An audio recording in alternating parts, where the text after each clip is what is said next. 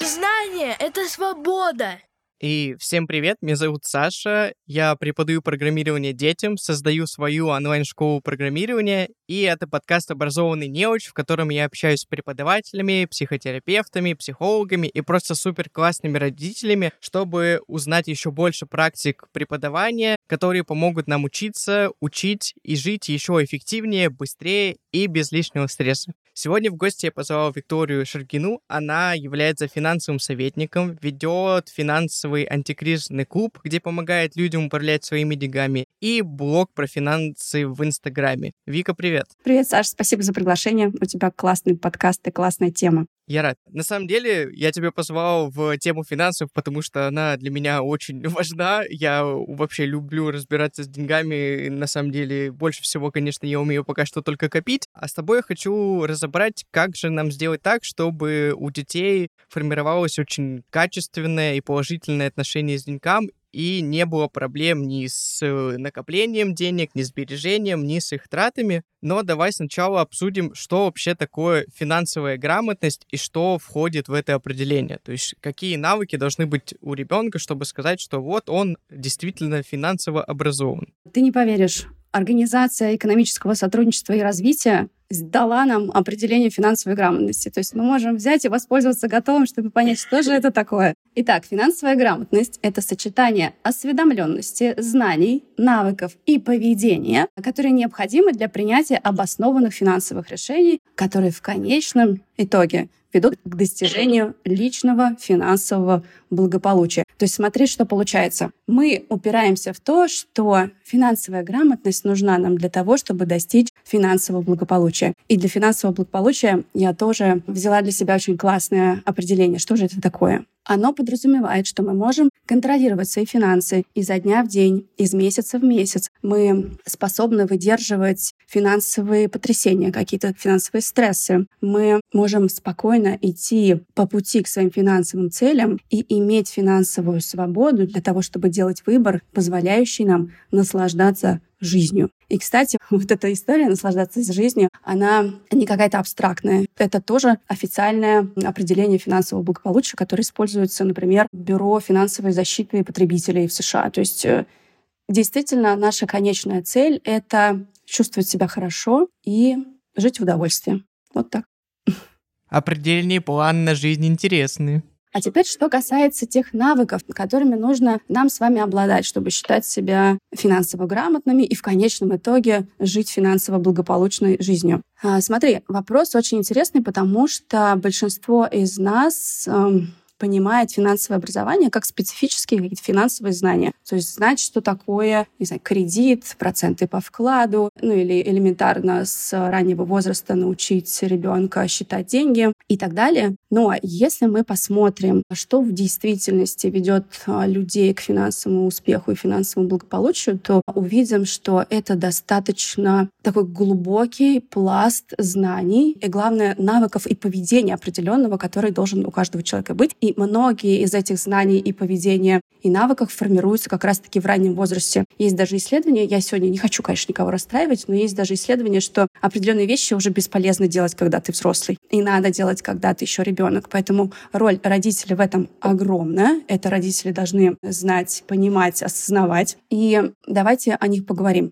Смотри, для того, чтобы быть финансово благополучным. Человек должен уметь эффективно управлять своими ресурсами. Он должен уметь заблаговременно планировать и принимать осознанные, обоснованные финансовые решения. И когда мы с вами будем анализировать, чем же такое поведение может определяться, то поймем, что для этого нам нужен целый набор личных качеств, начиная от да, базовых финансовых знаний. Они, безусловно, важны. Но также нам нужны, например, навыки анализировать финансовую информацию. Нам нужны навыки критического мышления. Нам нужны навыки управления капиталом. Да, человек должен уметь и знать, как составлять бюджет, как ему следовать. Помимо этого, у него должны быть навыки самоконтроля, у него должна быть при этом не только знания да, какие-то, но и определенная уверенность в том, что он может их использовать. Тут тоже большая роль родителей, мы о, ним, о них поговорим. И у человека должно быть, и у ребенка должна сформироваться, назовем это ориентацией на будущее, то есть способность откладывать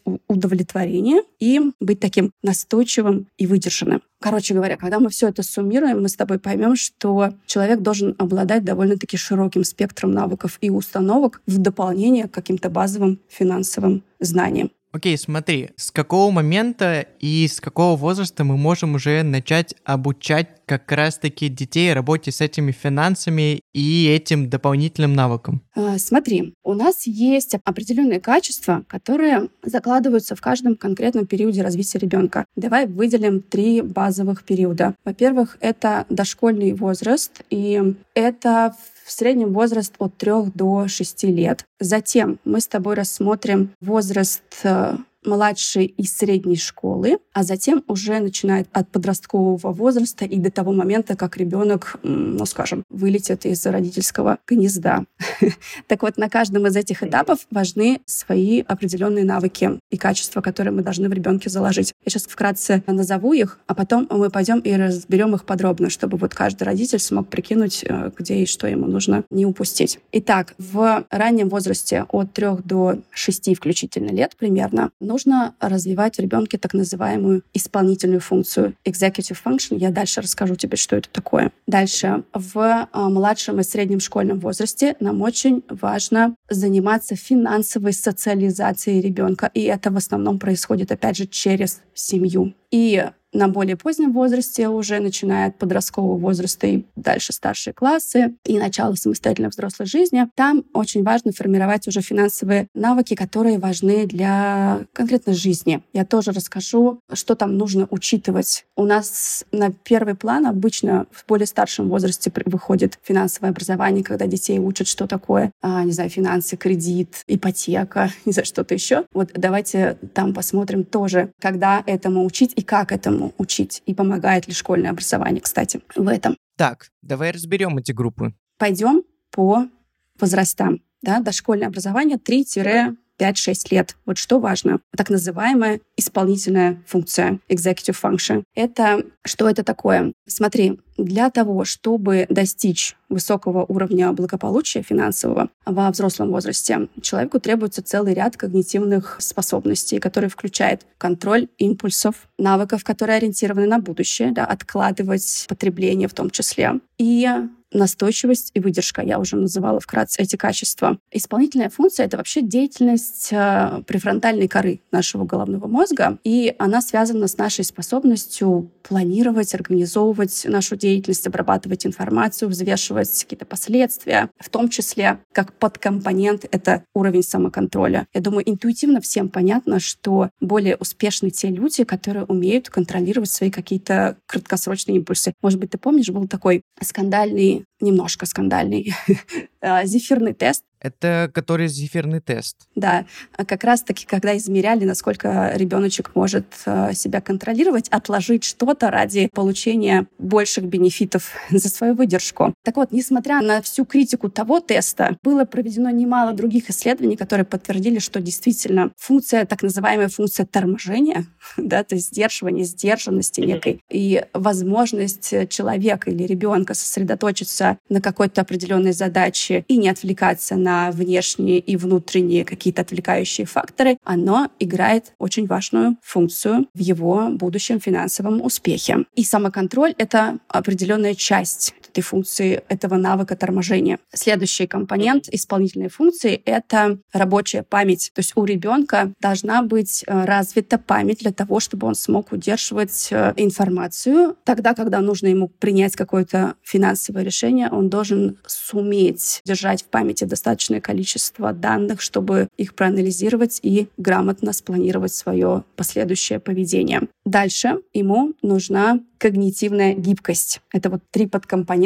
этой исполнительной функции. Когнитивная гибкость, что это? Это способность предлагать различные подходы к решению проблемы. То есть такая ментальная мышца, которая поддерживает креативность. То есть вдумайтесь на самом деле, когда вы занимаетесь с ребенком творчеством, да, может быть, вы занимаетесь с ним, не знаю, или он занимается самостоятельным программированием, предлагая какие-то какие нестандартные решения для определенной задачи, он тем самым тоже прокачивает свою некую финансовую мышцу есть мы не можем сказать, что для того, чтобы ребенок был успешен, мы должны научить его его только тому, как вот управлять деньгами, как деньги считать и так далее. Очень много разных пластов и навыков в этом содержится. И это достаточно интересная вещь. Вместе третий компонент — рабочая память, торможение, напомню, да, и когнитивная креативность некая, они способствуют тому, что человек затем больше сберегает, может достигать своих целей, или когда он сталкивается с определенными трудностями, в том числе финансовыми, он достаточно гибок для того, чтобы суметь эту ситуацию разрулить и из нее выйти. А как тренировать? Классный вопрос. Меня он тоже очень сильно интересует, потому что я мама двоих детей, и мне очень интересно, как же все это развивать. У нас есть, опять же, исследования, которые дают достаточно позитивное представление о том, что эти функций можно развить. То есть часть из них, как я сказала, уже заложены в нас генетически. Даже по маленьким детям мы видим, что некоторые из них более импульсивны, какие-то менее импульсивны. Да, есть некая генетическая заданность, но есть и то, что мы с вами можем самостоятельно формировать. Что мы можем для этого делать, в частности? Есть исследование Даймона и Ли в 2011 году. Оно проведено на детях от 4 до 12 лет, и они обнаружили базово три подхода, которые в этом помогают. Что нужно делать? Во-первых, там у них так написано интересно, я, наверное, даже повторю. Компьютеризированное обучение специально разработано для улучшения рабочей памяти. Ну, то есть используйте какие-то программки для того, чтобы тренировать э, память ребенка. Можно использовать настольные игры, ну, что-то запоминать. В общем, что улучшать память ребенка. Это поможет ему быть финансово успешным. Дальше, сюрприз, традиционные боевые искусства тоже помогают нам. Они развивают э, навыки я предполагаю, что навыки самоконтроля. Ну и общее школьное обучение, когда ребенок учится анализировать информацию, оно тоже улучшает исполнительную функцию. То есть, как видишь, это не что-то специфическое, это такие общие вещи, но я сейчас дам тебе конкретные примеры, что можно делать с маленьким ребенком. Повторюсь, мы говорим о детях от 3 до 5-6 лет. Во-первых, планировать заранее. Это тот навык, который мы должны в них развивать. Банально. Вот когда вы собираетесь печь с ребенком печенье, спланируйте, как вы будете действовать по рецепту, что нужно купить вот то-то и то-то, столько-то, столько-то, сходить в магазин со списком, прийти и сделать. Или ребенок, например, отправляется отправиться куда-то, ну, не знаю, к бабушке на ночевку, спланировать заранее, что ему нужно взять с собой. То есть это некая деятельность, да? Можно поиграть в игры, можно спросить ребеночка, а давай представим, что мы на космическом корабле полетим на Марс. Что бы ты запланировал взять с собой, учитывая, что вес, который ты можешь взять, он ограничен? То есть э, планирование. Первое. Дальше. Способность сосредотачиваться и делать что-то устойчиво, настойчиво, не отвлекаться, даже если это нелегко способность распознавать, что, опять же, что тебя что-то отвлекает, что от одних вещей ну, можно и нужно отказаться в пользу других вещей, или, ну, то есть как ты время проводишь и так далее. А, безусловно, нужно развивать базовые математические навыки у ребенка, то есть он должен уметь считать, уметь сортировать. Дайте ему для сортировки деньги, можно купить, не знаю, на Озоне заказать куклы, ну, как это называется?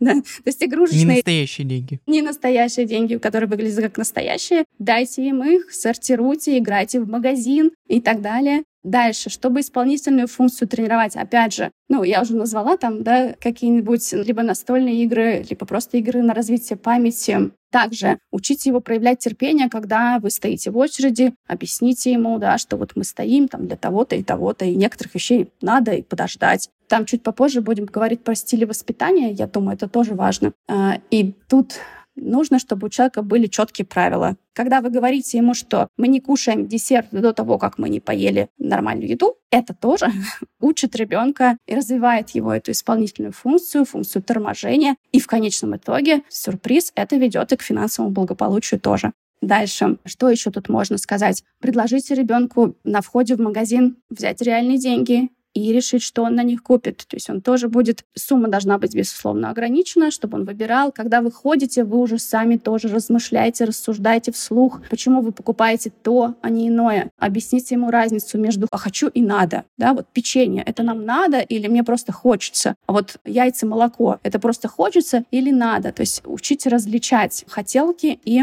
вещи, которые действительно необходимы. А рассказывайте ему вслух уже, как устроен бюджет, за что нужно платить, да, что есть, не знаю, сумма, которую мы тратим на еду. Не обязательно называть числа, да, чтобы ребенок, но тем не менее ему нужно ориентироваться хотя бы в ежедневных каких-то своих, в своем опыте. То есть уже в таком раннем возрасте можно не напрямую рассказывать всю теорию, что есть доходы, расходы, бюджет и все остальное, а хотя бы просто объяснять, что мы тратим деньги каждый месяц на еду, каждые три месяца на одежду и так далее. Ребеночек в этом возрасте не может мыслить очень длинными периодами времени. Поэтому ему важно показывать ежедневную вашу активность. Вы идете в магазин, да, вот молоко стоит столько-то, шоколадка стоит столько-то и так далее. Вот такие вещи. Или фрукт стоит столько-то. Делая с ребенком покупку, вы при этом даете ему понимание, да, ему нужно понимать категории, в которых мыслят, в которых считают и так далее. Вот. Объясняйте ему, что расход денег — это всегда некий выбор, что мы не можем купить все. Да, у нас ресурс, у любого человека ресурс ограничен, и нужно выбирать. Это тоже важно. Моделируйте для него ситуации, когда он может потратить ограниченную сумму денег. Например, вы пришли с ним в парк, какие-то карусель, там еще что-то. Вы даете ему определенную денежку и говорите, вот, пожалуйста, выбери. Да, на все карусели тебе не хватит, а на вот на какие-то хватит. Определи,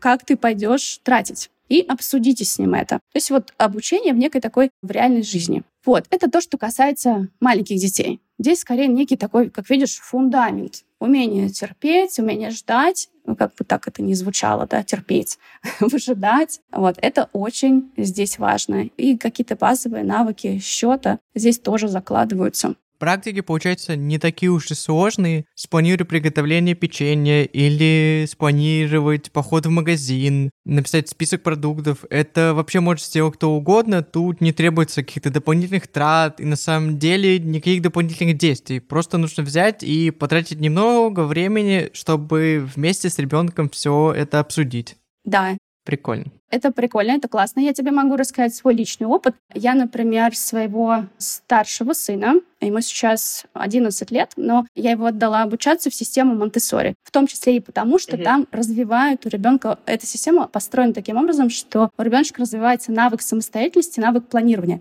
Как? Я могу рассказать пример, который же применим к более деткам старшего возраста. Но в младшем они делают то, что вот я тебе рассказала там про печенье, да, они или планируют, как э, им засервировать сервировать обед и так далее. В более старшем возрасте я расскажу тебе случай, как детки должны были, например, спланировать поход в музей. Да? Они должны были на сайте найти, как до этого музея добраться, когда открыт этот музей, когда, сколько стоит билет, сколько нужно денег на то, чтобы купить билеты и на то, чтобы доехать. То есть они должны были спланировать маршрут, сколько им нужно там билетов на автобус, сколько нужно билетов на метро. Вот весь этот процесс организовать. И взрослый тут не участвует. Взрослый только наблюдает со стороны. И ситуация была следующая. Когда вот они все это неделю, там, не знаю, планировали, составляли маршрут, собирали деньги, да, все это они сделали. Вот, значит, день, когда надо выезжать, они выехали, и взрослый видит, что они в школе забыли деньги. То есть вот собрали и забыли. Но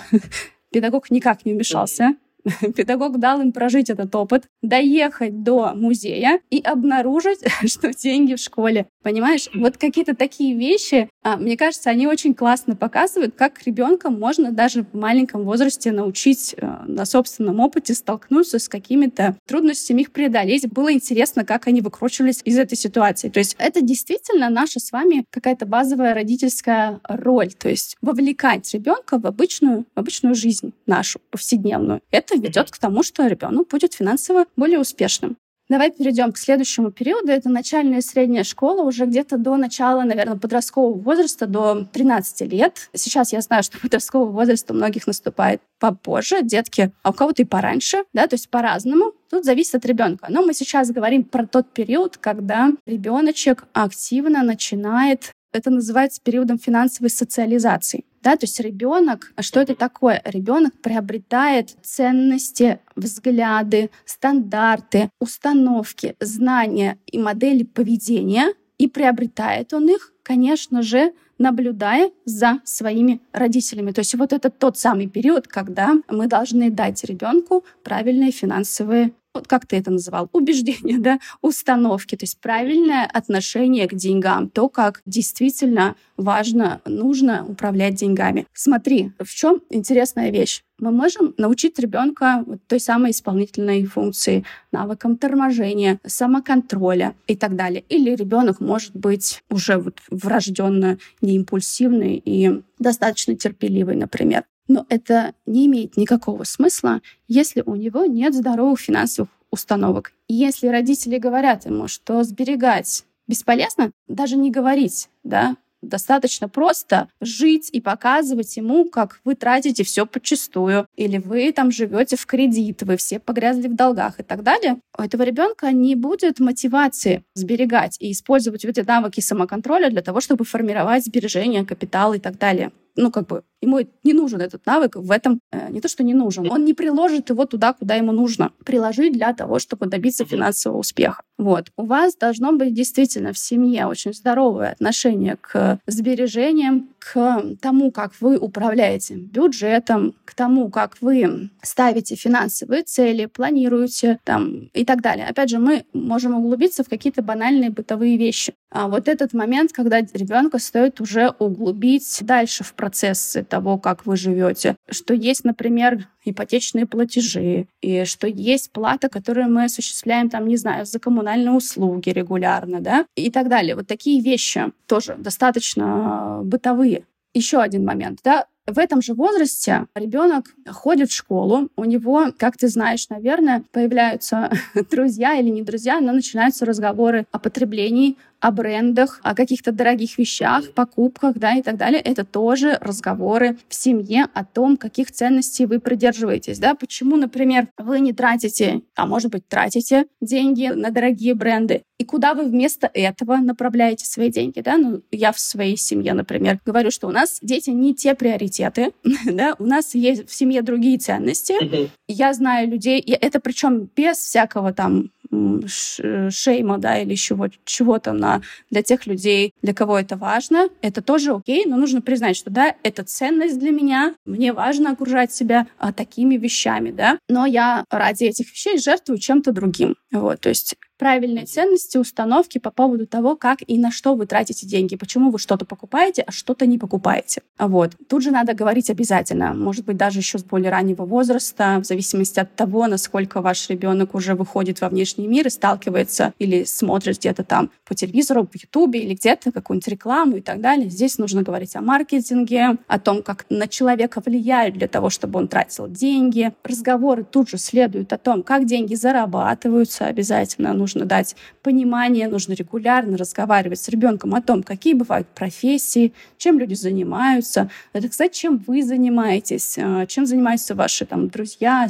члены, другие члены семьи и так далее. Это такой интересный период в жизни, да, когда вы для ребенка еще до начала подросткового возраста являетесь неким авторитетом, и он из вас буквально да, и вербальная информация, которую вы даете, и разговоры, которые вы ведете при нем, и участие в какой-то финансовой вашей деятельности, да, банально, допустим, если у вас какие-то сберегательные счета, ходите ли вы с ребенком там в банке, показываете, что у вас есть эти счета, открыли ли вы такой счет для ребенка, показали ли ему, что это такое. Вот такие вещи, пока еще вы для него безусловный какой-то некий авторитет, вы должны, и он вам просто беспрекословно во все верит. Это то самое время, когда вы закладываете в нем позитивное отношение к сбережениям, к формированию капитала, э, к использованию финансовых инструментов. Дальше тут же я хотела с тобой поговорить про стили воспитания. У психологов есть разные, есть типологизация, типология да, этих стилей воспитания,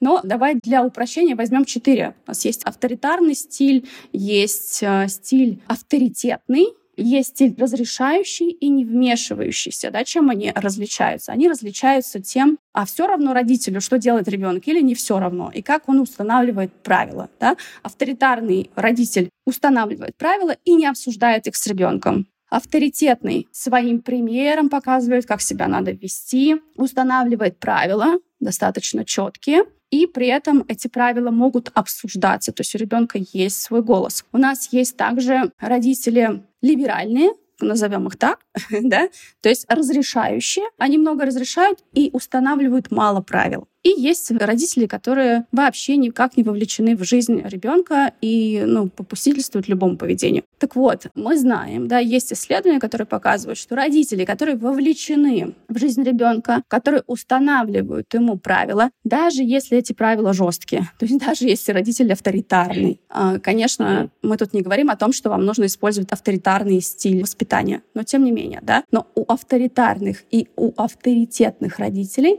дети более финансово успешные. То есть вот а, будьте к этому внимательны, устанавливайте для детей в своей семье четкие правила, да, что вы делаете, что можно, что нельзя. Следуйте этим правилам, показывайте, что вы тоже следуете этим правилам. Это тоже поможет финансовому благополучию вашего ребенка в будущем. Так, и что с этим можно делать? Что мы можем делать с ребенком в этом возрасте? Чему учить? Да? Как я уже сказала, мы можем, обязаны буквально, я считаю, прививать ребенку позитивное отношение к сбережениям, к бережливому отношению к деньгам и, опять же, к самоконтролю. Учите его заранее планировать и копить. Мы, кстати, пропустили важную тему э, карманных денег. Надо ли давать детям карманные деньги? И здесь ответ очень интересный, а потому что если мы посмотрим, становился ли более финансово успешным человек, которому давали карманные деньги, по сравнению с тем, которому не давали, мы не увидим никакой корреляции. То есть сами по себе карманные деньги не учат ничему ребенка.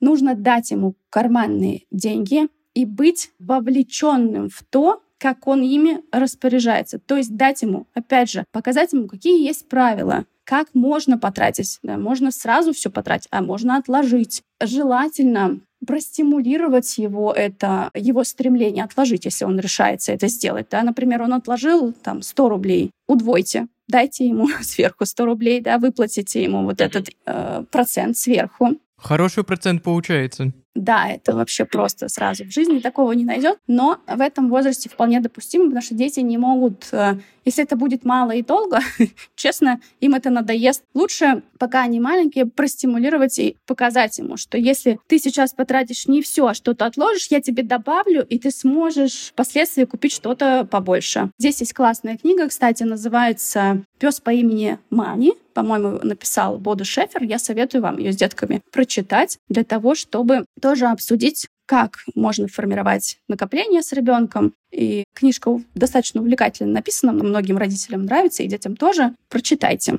Вот, что еще вы можете делать? Вы можете помогать ему планировать вот то, как он будет тратить эти деньги. Опять же, очень важно, и это будет развивать в нем те же самые навыки самоконтроля. Помимо всего прочего, нужно учить его уже в этом возрасте безопасному отношению к деньгам, безопасному поведению в интернете. Ну, то есть вот такие базовые вещи, как никому не сообщать номер своей карты, номер своей квартиры. да, это все тоже не позволит ему в будущем стать жертвой каких-нибудь мошенников. Рассказать ему, где бывает бесплатный сыр и так далее. Смотри, а уже в этом возрасте можно заводить ребенку личную карточку, чтобы он ею пользовался. Например, как раз у разных банков есть такие детские карты. Да, а, смотри, вот как со своими детьми я поступаю. До какого-то возраста, примерно лет до семи, а, давайте им пользоваться бумажными деньгами вот исключительно бумажными, для того, чтобы у них было представление о деньгах, о их какой-то некой емкости, да, чтобы понятие количества они понимали, как оно формируется и так далее лет до 6-7. Пусть это будут бумажные деньги, а потом у нас, по-моему, с 6 лет можно детям в некоторых банках завести свою карту, свой счет. Это тоже очень удобно. Да? Детки устанавливают на телефон себе приложение, вы им денежку на эту карту перечисляете, они видят, они их тратят, могут копить и так далее. Это тоже классная вещь, но это после этапа, когда вы освоили реальные деньги. Вот. А в этом возрасте, безусловно, можно карманные деньги выдавать и на карту. То есть я в целом большой сторонник того, чтобы детям карманные деньги давали, потому что я считаю, что невозможно научиться управлять деньгами, не имея реальных денег. У моих детей есть а, безусловный такой некий доход, который они получают независимо ни от чего. Да? То есть вот это их деньги, они ими распоряжаются так, как хотят. Безусловно, мы очень много времени проводим в разговорах о том, как они будут их тратить. А если они хотят большую покупку, то как им на нее накопить. Мы простраиваем. Желательно, чем младше ребенок, тем лучше работает некая визуализация, работают копилочки, а, зарисовочки, да, штрихуете, сколько осталось там до определенной суммы, то есть считаете и так далее. Это знаешь, как невозможно научиться ездить на велосипеде без велосипеда, так невозможно научиться управлять деньгами, не получив э, реальных денег. Поэтому если у вас есть такая финансовая возможность, дайте день детям свои карм... их карманные деньги, которыми они могли бы распоряжаться, но это не должно быть так, что я отдал все и забыл. Вот что хочешь там, то и делай со своими деньгами. Нет, вы должны разговаривать с ним, вы должны рассказать, как вы распоряжаетесь этими деньгами, да, э, своими деньгами. Расскажите ему истории. Если это девочка, то пусть мама расскажет эту историю. Если это мальчик, то пусть папа тоже, ну или оба родителя параллельно. В общем, очень важно слышать информацию от родителя того же пола, как он, например, поставил цель, да, финансовую, и дошел до нее, накопил, например, да, и что-то купил, и как его там, например, это порадовало. То есть, чтобы у ребенка был пример такой позитивный. Если вы будете делать с ним это в процессе, например, у моих детей я своим детям тоже открыла счета, да, на которых мы копим. Я показываю им, как это работает. Мы с тобой записываем подкаст в 2023 году, когда у нас в России поломалось э, очень много всяких инвестиционных инструментов, доступных, классных, которые uh-huh. раньше работали. И, увы, очень тяжело говорить о финансовом образовании в развивающейся стране, в которой э, происходят разные такие интересные вещи, которые ломают э, привычный уклад. Но, тем не менее, да, я нахожу возможность в любом случае не пасовать перед трудностями, даже если сейчас что-то сломалось, что-то не работает, случилась какая-то кризисная ситуация. И, например, какие-то деньги пришлось потратить не на то, что изначально планировалось. Все равно, несмотря ни на что, мы встаем на прежний путь и идем. Вот это некая настойчивость. Все равно привитие ребенку понимания того, что сбережения в любом случае важны. Да? Не надо говорить э, ребенку, что это бесполезно. Ну, то есть вы ничего этим не добьетесь. Он никогда не сформирует капитал никогда не сформирует сбережения, никогда не станет финансово независимым и в итоге не станет финансово благополучным. Вот смотри, ты насчет инструментов. Ты сказал, что у нас много всего понималось. Нужно ли уже в этом возрасте рассказывать ребенку про акции, учить покупать на бирже? Понятное дело не самому, потому что в этом возрасте еще нереально. А наоборот, помочь ему сформировать свой первый портфель и научить его инвестировать. Я считаю, что нужно обязательно нужно. Во-первых, чем больше вы сами инструментов освоите, тем лучше для вас. Если вы будете разбираться, как грамотно управлять своими деньгами, во что их можно вкладывать, во что нельзя и так далее, как грамотно формировать портфель, это все, безусловно, очень важно и очень нужно. И ребенку, конечно же, нужно рассказывать об этих инструментах. По возможности, да, если у вас есть такие знания, да, расскажите, что все, что ребенка окружает вокруг, это, это бизнесы. Например, ты покупаешь Кока-Колу, да, ты можешь купить и акции Кока-Колы. Ты летишь на Боинге, ты, это, это тоже компания, которая акции торгуются на бирже. То есть вокруг нас все это есть, да, ты часть этой финансовой структуры, не знаю, как это назвать точнее, инфраструктуры в том числе, да. Ты живешь в мире капитала. Это, кстати, к вопросу о том, как не сформировать негативных убеждений у ребенка, да, по отношению к деньгам. Но мы с вами, что ни говори, живем в мире, где деньги определяют нашу безопасность, на, в том числе на базовом уровне. Мы сейчас с вами с копьем мамонта не ловим. Мы сейчас берем денежку, идем в магазин, продукты покупаем, чтобы выжить. Да? И это основа нашей безопасности. Не нужно говорить о том, что деньги — это зло, что деньги есть только у, не знаю, там, у тех, кто их украл, да, и так далее. Ну, вот вся вот эта вот ерунда, которую можно услышать про деньги. Деньги — это хорошо, деньги — это основа твоей безопасности. Надо стремиться стремиться к тому, чтобы честно, классно зарабатывать деньги, развивать в детях в том числе предпринимательские навыки, да, можно и нужно. Рассказывать, какие есть профессии, какие могут быть дополнительные источники дохода и так далее. Это все формирует те самые позитивные установки в отношении денег. Это нужно делать в этом возрасте до тех пор, пока ваш ребенок не достиг подросткового возраста, и дальше он уже пошел осваивать этот мир сам и проверять, а правда ли было то, что вы ему сказали. Вот. Что касается следующего этапа, то есть где-то лет с 13, подростковый возраст, да, что там у нас происходит? Некоторые детки там с 13-14 лет уже начинают работать, у них ну, какой-то, может быть, да, я видела сейчас детки, кстати, даже на программировании какие-то там задания выполняют где-то на каких-то, не знаю, ты поправь меня, пожалуйста. Да-да, можно в любом возрасте Особенно если будет поддержка родителей, и они помогут зарегистрироваться на разных платформах, где регистрация, кстати, тоже с 18 лет, то абсолютно могут выполнять, потому что заказчик не знает же, кто с обратной стороны компьютера сидит и делает эти задания. Вот, да. И я видела такие примеры, когда детки уже с 14 лет и даже кто-то и раньше способны вполне себе своим каким-то хобби начать зарабатывать собственные деньги. А, кстати, к вопросу об акциях. Я не сказала очень важную вещь. Ты задал мне вопрос, а стоит ли рассказывать в более младшем возрасте об этом. И я хочу тебе сказать, что, например, тот же самый Уоррен Баффет, да, самый успешный человек в плане финансов, из которых мы просто можем себе представить и найти, Уоррен Баффет начал инвестировать с 11 лет с 11. То есть вот к вопросу о том, важно, эффективно это или нет. Я думаю, что вполне. То есть неплохо бы уже и в таком возрасте. Когда мы говорим о более старшем возрасте, о подростковом, здесь нужно дать уже ребенку специфические знания и навыки о финансовых инструментах, о конкретных финансовых инструментах, о том, как что устроено. А если у него есть сберегательный вклад, как это устроено. Если он зарабатывает деньги, рассказать ему, что надо платить налоги, что э, какая есть сумма гроз, рост, какая есть сумма нет, на что идут эти налоги и так далее. То есть все вот эти вещи, с которыми он сталкивается в реальной жизни. Здесь, кстати, мы приходим к такому интересному вопросу, а эффективно ли,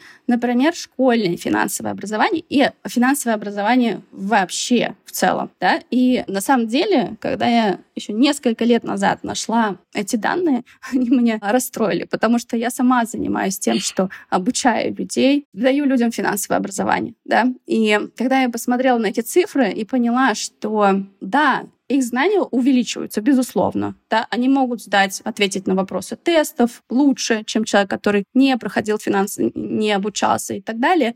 Но во-первых, это очень быстро забывается, если человек их не использует тут же. Да? Если это никак не внедряется в его практику, то человек очень быстро забывает, а ребенок и тем более забыл. То есть важно своевременно давать то образование, которое ему нужно. Если ваш ребенок, например, мы, кстати, тут о детях говорим от 13 лет и до того момента, как вот он пошел там в самостоятельную жизнь, и даже дальше, лет до 25, а кто-то и дольше, будет давать детям финансовые советы и помогать им принимать финансовые решения. И это классно. Да, например, ребенок будет брать ипотеку для того, чтобы купить свое жилье расскажите, вот в этот момент нужно поделиться с ним всем опытом, который у вас есть, или дать ему, или это уже в этом возрасте, кстати, у него достаточно развито должно быть критическое мышление, навыки анализа и так далее, чтобы он смог сам разобраться в том, как устроен ипотечный э, договор, да, согласитесь, это же тоже компонент финансовой грамотности. Суметь прочитать сложный текст, с цифрами посчитать и понять его. Понять, сколько ты заплатишь, сколько тебе нужно платить, какая будет переплата, а что если так, а что если иначе, а этот банк или другой. Это все требует знаний, навыков и математических в том числе.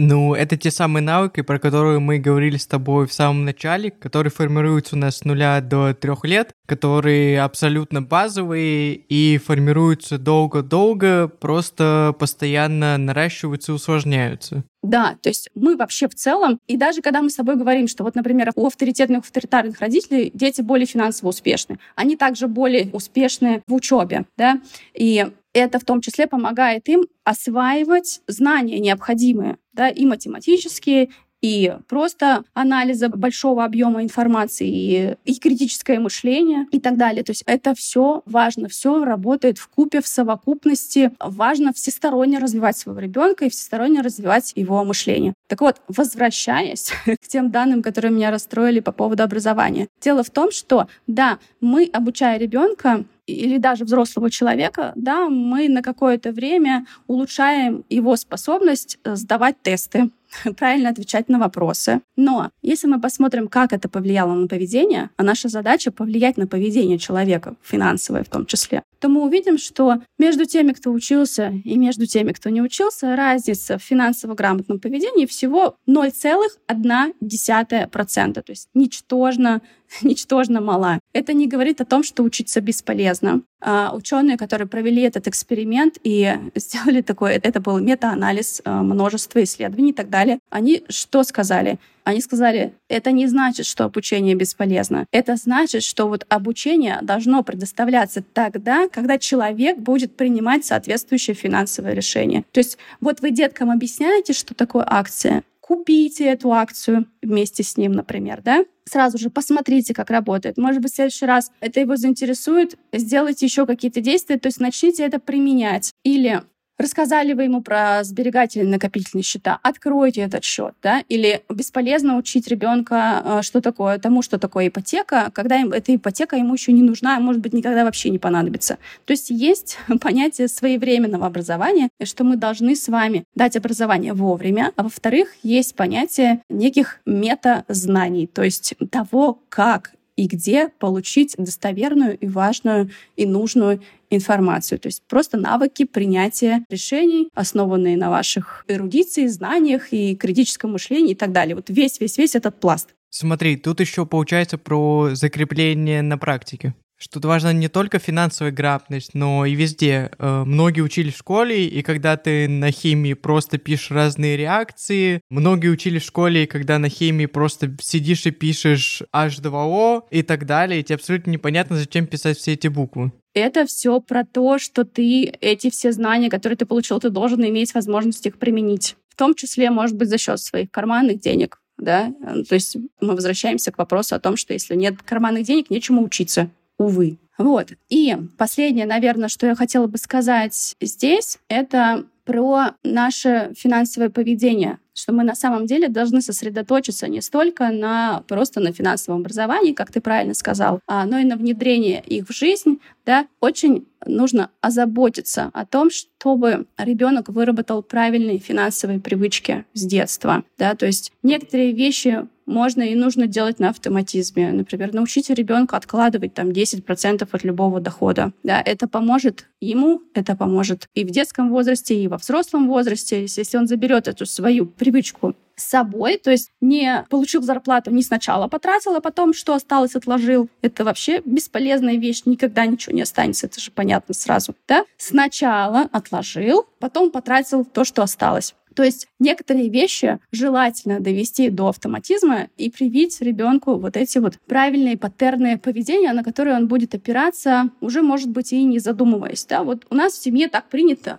мы вот всегда так делали, и я так буду делать. Или у нас в семье инвестировали, поэтому я тоже, для меня, я не вижу для себя другого варианта, я тоже буду инвестировать. Я вижу, что это сработало на моих родителях, это будет работать и со мной тоже. Вот даже при всем том скепсисе, который может возникать у наших соотечественников по поводу инвестиций, мне, например, сейчас уже почти 42 года, но даже я имею опыт, когда мне родители дали позитивный пример. Например, мой папа приобрел акции Сбербанка. Давно, много-много лет назад, да, и я видела, что, да, эти акции росли в цене, они помогли нашей семье там в определенный момент и так далее. Ну, то есть был некий позитивный пример у меня. И это мне, конечно же, для меня сформировало некие позитивные установки о том, что можно копить, откладывать, инвестировать при любых обстоятельствах, чтобы не происходило. Это не является индивидуальной инвестиционной рекомендацией. Я не советую никому покупать акции Сбербанка.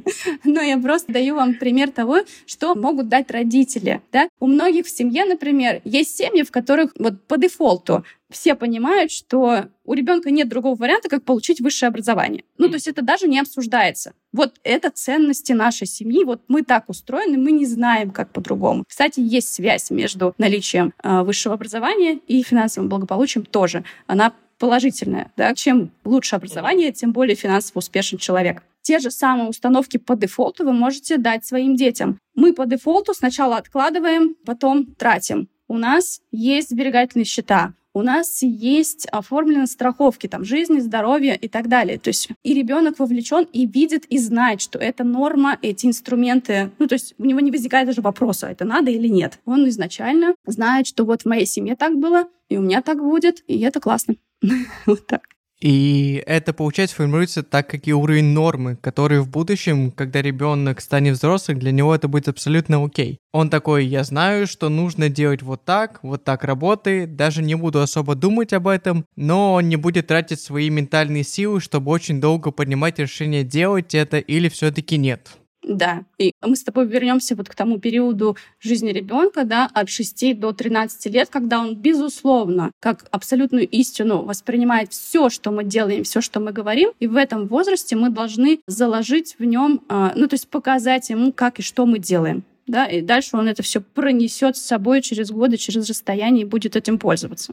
И получается про последний возраст, старший возраст, что там уже можно, что ребенок может делать.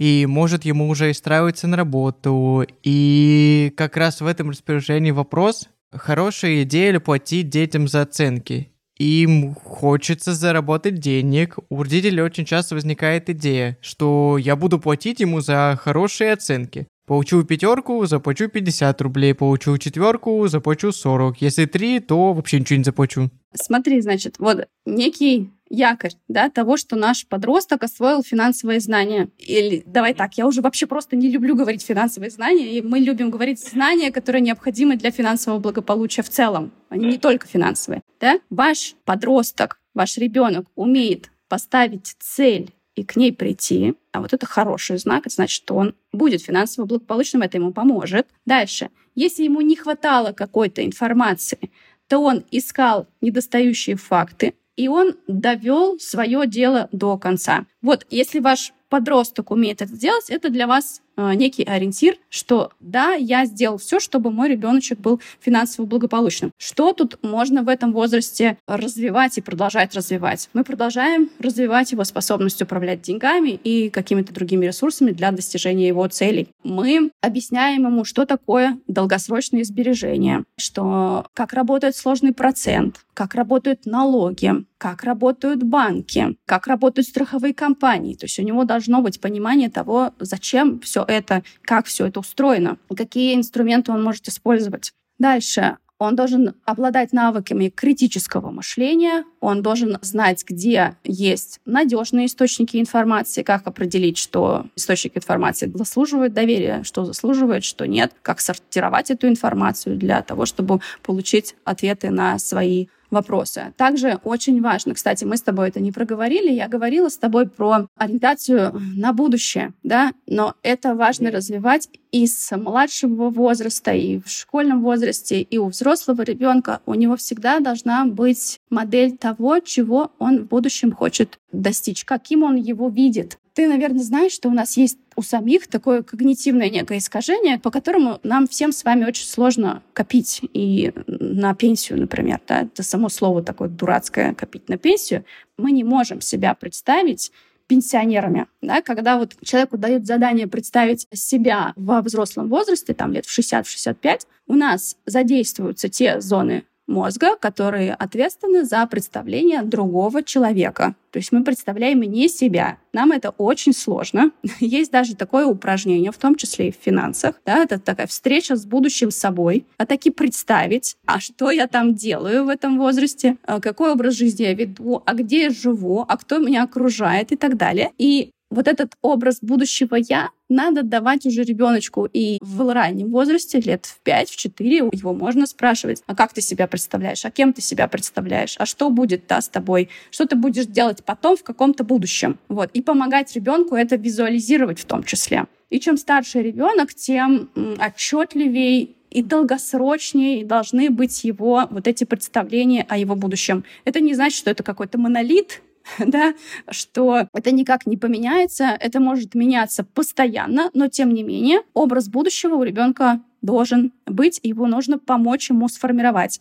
И себе помочь сформировать, проделайте с собой такое упражнение. Попредставляйте себя 60-летним, что вы, будете, что вы будете делать в этом возрасте, и как жить, и так далее. И на что жить, кстати, тоже хороший вопрос, потому что вот то, что я вижу как финансовый советник, да, что, к сожалению, в том, как и на что мы будем жить лет в 60-65, когда выйдем на пенсию, мы вспоминаем только, ну дай бог, в 55 лет. Вот. Основные мои клиенты — назовем их так, да, это люди, которые приходят уже в достаточно зрелом возрасте и говорят, вот я хочу сформировать пенсионное накопление. Ну, извините, мы уже в 55, к сожалению, мало что можем сделать. Вот. Не хочу никого расстраивать, но тем не менее вам придется просто из кожи вон лезть, очень сильно менять свой образ жизни, чтобы сформировать те накопления, которые вам позволят сохранить уровень жизни после 65, когда вы выйдете на пенсию. Вот как раз-таки короткий срок, поэтому не будет работать система сложного процента. Не в том хорошем возрасте, как хотелось бы, чтобы если начать это раньше. В идеале, это не касается финансового образования детей, может быть, напрямую, но в идеале, конечно же, каждому родителю откладывать небольшие суммы денег для ребенка уже в самом раннем возрасте, вот как только он родился. Для своих детей я начала откладывать там на их образование, на их будущее еще до того, как они родились. Вот. Почему? Потому что я знаю, что нелинейно у нас растут финансы. У нас финансы растут экспоненциально. Покажите ребеночку калькулятор сложного процента, поиграйте с ним вместе с ним. И для вас много, может быть, чудесных открытий будет. И для него тоже. То есть вот это формирование образа будущего, в том числе, как формируется будущая стоимость денег и того, какие ресурсы у него будут в будущем, это тоже важно в любом периоде, а в старшем так и тем более, да. Вот. Окей, очень много информации. Можно нырнуть в каждый этот пласт и обсуждать вот это просто, просто бесконечно. Но я бы хотела просто, чтобы вы все поняли, что на самом деле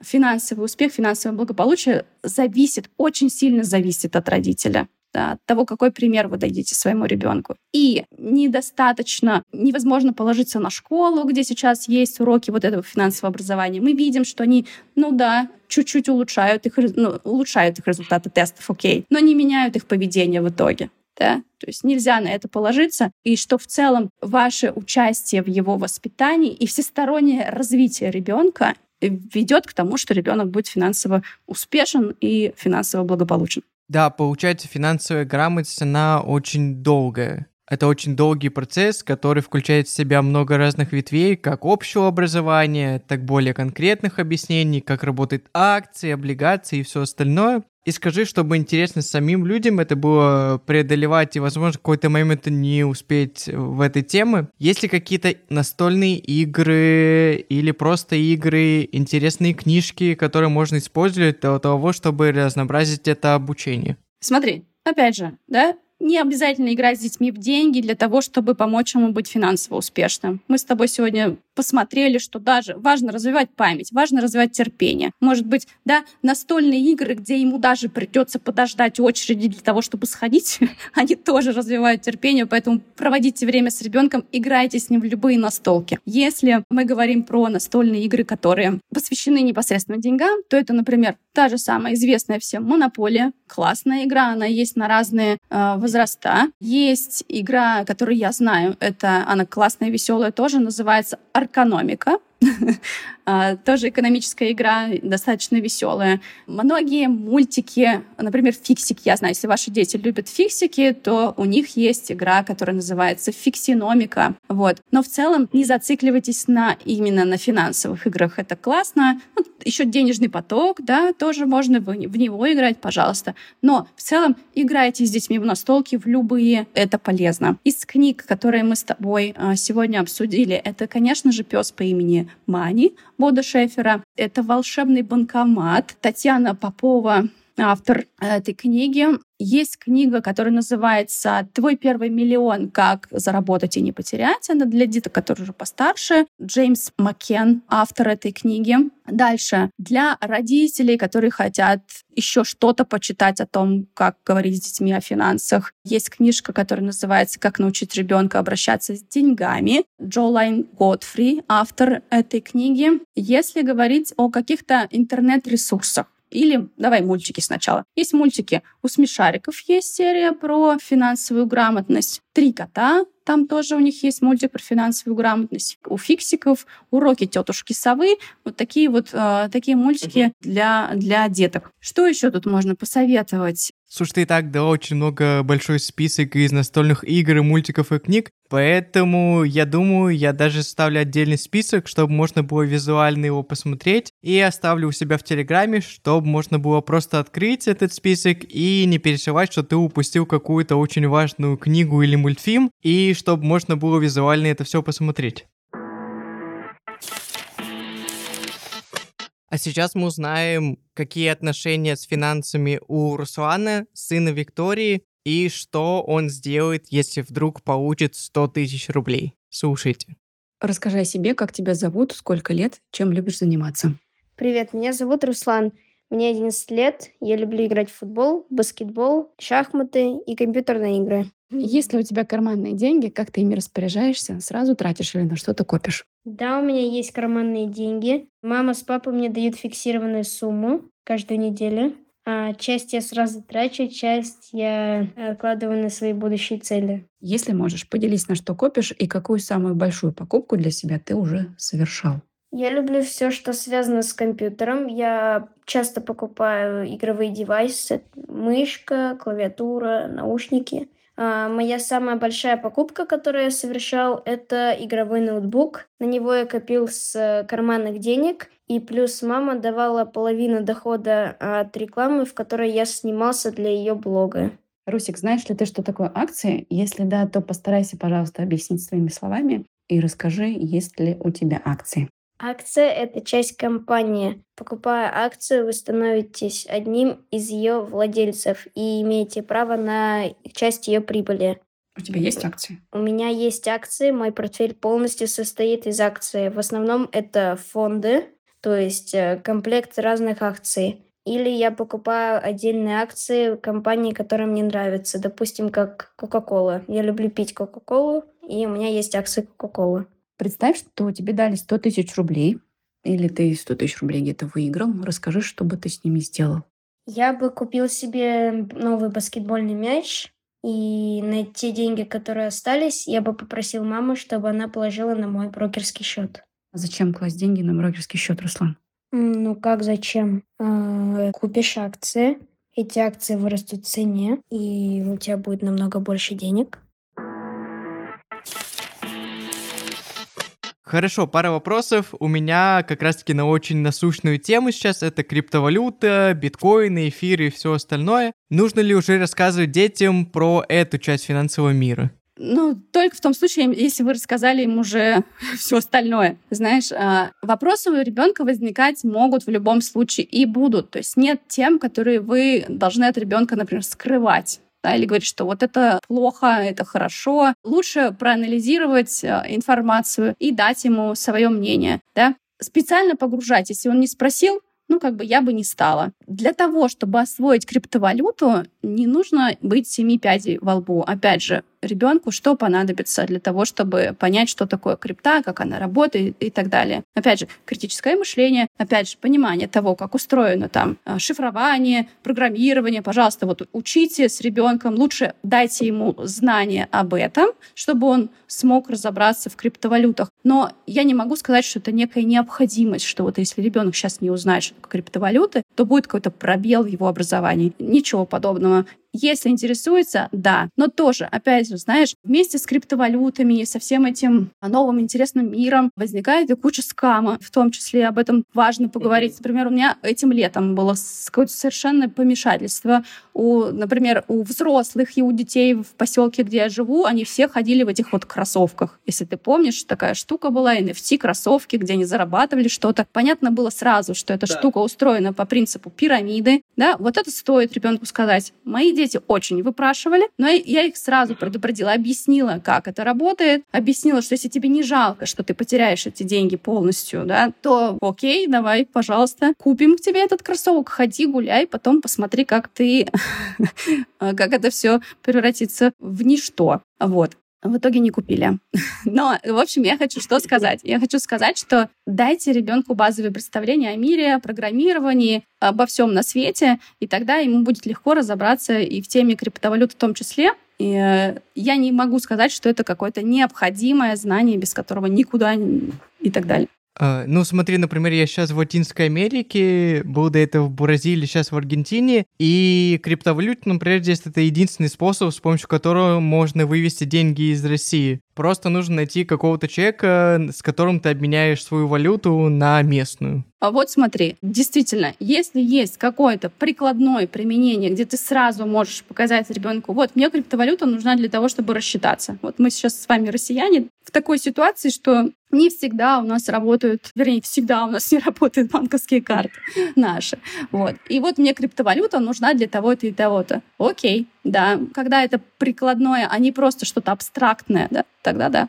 То есть в целом, если не особо интересуется, то можно пока не затрагивать этот вопрос, а если спросят, уже вместе разобраться, особенно если сами не знаете, для вас тоже будет много информации в этой сфере. Абсолютно, абсолютно верно. Э, например, не знаю, что еще могут сделать родители своего ребенка, чтобы в будущем он был более успешный. Например, не знаю, купить ему недвижимость, э, накопить денег на образование или какие еще вещи могут сделать родители для того, чтобы обеспечить своему ребенку более легкий старт в жизни в начале взрослого пути? Смотри, что еще можно сделать для ребенка? Мы можем делать очень многие вещи для своих детей, да, но ресурсы у всех разные, у всех разные ценности и так далее. Сделать мы можем много, и, безусловно, я могу сказать, что делаю я. Да, во-первых, я с рождения ребенка начала для него формировать пенсионный капитал. Ну, то есть то, с чем он выйдет на пенсию, тот капитал, который он будет потреблять, когда перестанет работать. Я ему его передам. Вот мне сейчас кажется, что где-то лет в 25. То есть когда полностью сформируются mm-hmm. лобные доли, он сможет к себя контролировать. Ну, то есть к 25 годам ты понимаешь, да, что если даже с малых сумм начинаю, то к 25 годам это будет приличная сумма. Мне очень важно. Ну, то есть я посмотрю действительно, насколько, как генетически раскрылся мой ребенок, что я могла дать ему с точки зрения контроля своих импульсов. И если все будет окей, то передам пораньше. Если нет, то вот дождусь полного созревания лобных долей, передам в 25 лет. Вот. Вы можете сделать то же самое. Это не потребует от вас каких-то больших вложений. Опять же, сила сложного процента будет работать на вас. Это один момент. Второй момент. Мне, например, образование дало в жизни все. Ну вот абсолютно, да? Поэтому я расту в той парадигме, что я хочу дать своим детям возможность учиться в любом вузе, какой они только могут выбрать. То есть вот до их рождения mm-hmm. я посмотрела, сколько стоит образование, самое дорогое, mm-hmm. посчитала, сколько мне нужно им откладывать, и откладываю, опять же, на него, на детей. При этом, а, ну давайте откровенно, я не хочу там прессовать своих детей, что ты все, ты должен теперь пойти учиться, даже если ты не хочешь mm-hmm. этого делать. Нет, если он не захочет, я знаю, как потратить эти деньги, на что. Да? Они просто останутся э, со мной, но э, я буду спокойна, что дети могут э, отучиться. При этом, ребят, не надо расстраиваться, если вы не можете этого сделать для своего ребенка. Хотя чем раньше вы начнете, тем меньше денег вам понадобится для того, чтобы эту сумму сформировать. Вот. А, но если вы этого не можете сделать или вы поздно об этом задумались, ничего страшного. Если вы занимались воспитанием своего ребенка, его обучением, образованием и так далее, я уверена, он с вами, у вас куда угодно сможет поступить, в том числе и бесплатно. Вот. А так в целом, чем мы можем помочь ему? Мы можем и должны, мне кажется, просто бесконечно, безоговорочно своих детей любить, давать их поддержку, давать им какие-то правильные ориентиры. И, э, наверное, самое важное — это в первую очередь дать им хороший пример. То есть вот сосредоточьтесь в том числе и на себе, и на своей собственной финансовой грамотности, и на своем собственном финансовом поведении. Я думаю, что это будет лучшим подарком и для ребенка в том числе. Просто великолепное завершение. Кстати, финансово независимый родитель, который не становится обузой для ребенка, тоже лучший подарок для, для него. Не забывайте про то, что вы являетесь ролевой моделью для ваших детей, и в первую очередь они смотрят на вас, на то, как вы поступаете. Конечно, давайте дополнительное образование финансовое, но и про общее тоже не забывайте, потому что оно поможет и в финансовой сфере, и во всех остальных. Вика, спасибо тебе просто за эту невероятную беседу, невероятное количество полезной и интересной информации. И действительно много нового для себя я сегодня узнал. Захотелось попробовать окунуться в этот мир акций, облигаций и финансирования. Сейчас, конечно, для русскоязычных ситуация сложная, но я думаю, это не rocket science, можно будет разобраться. Спасибо тебе за беседу и слушатели, надеюсь, вы тоже наслаждались этим невероятным разговором и всем пока. Пока.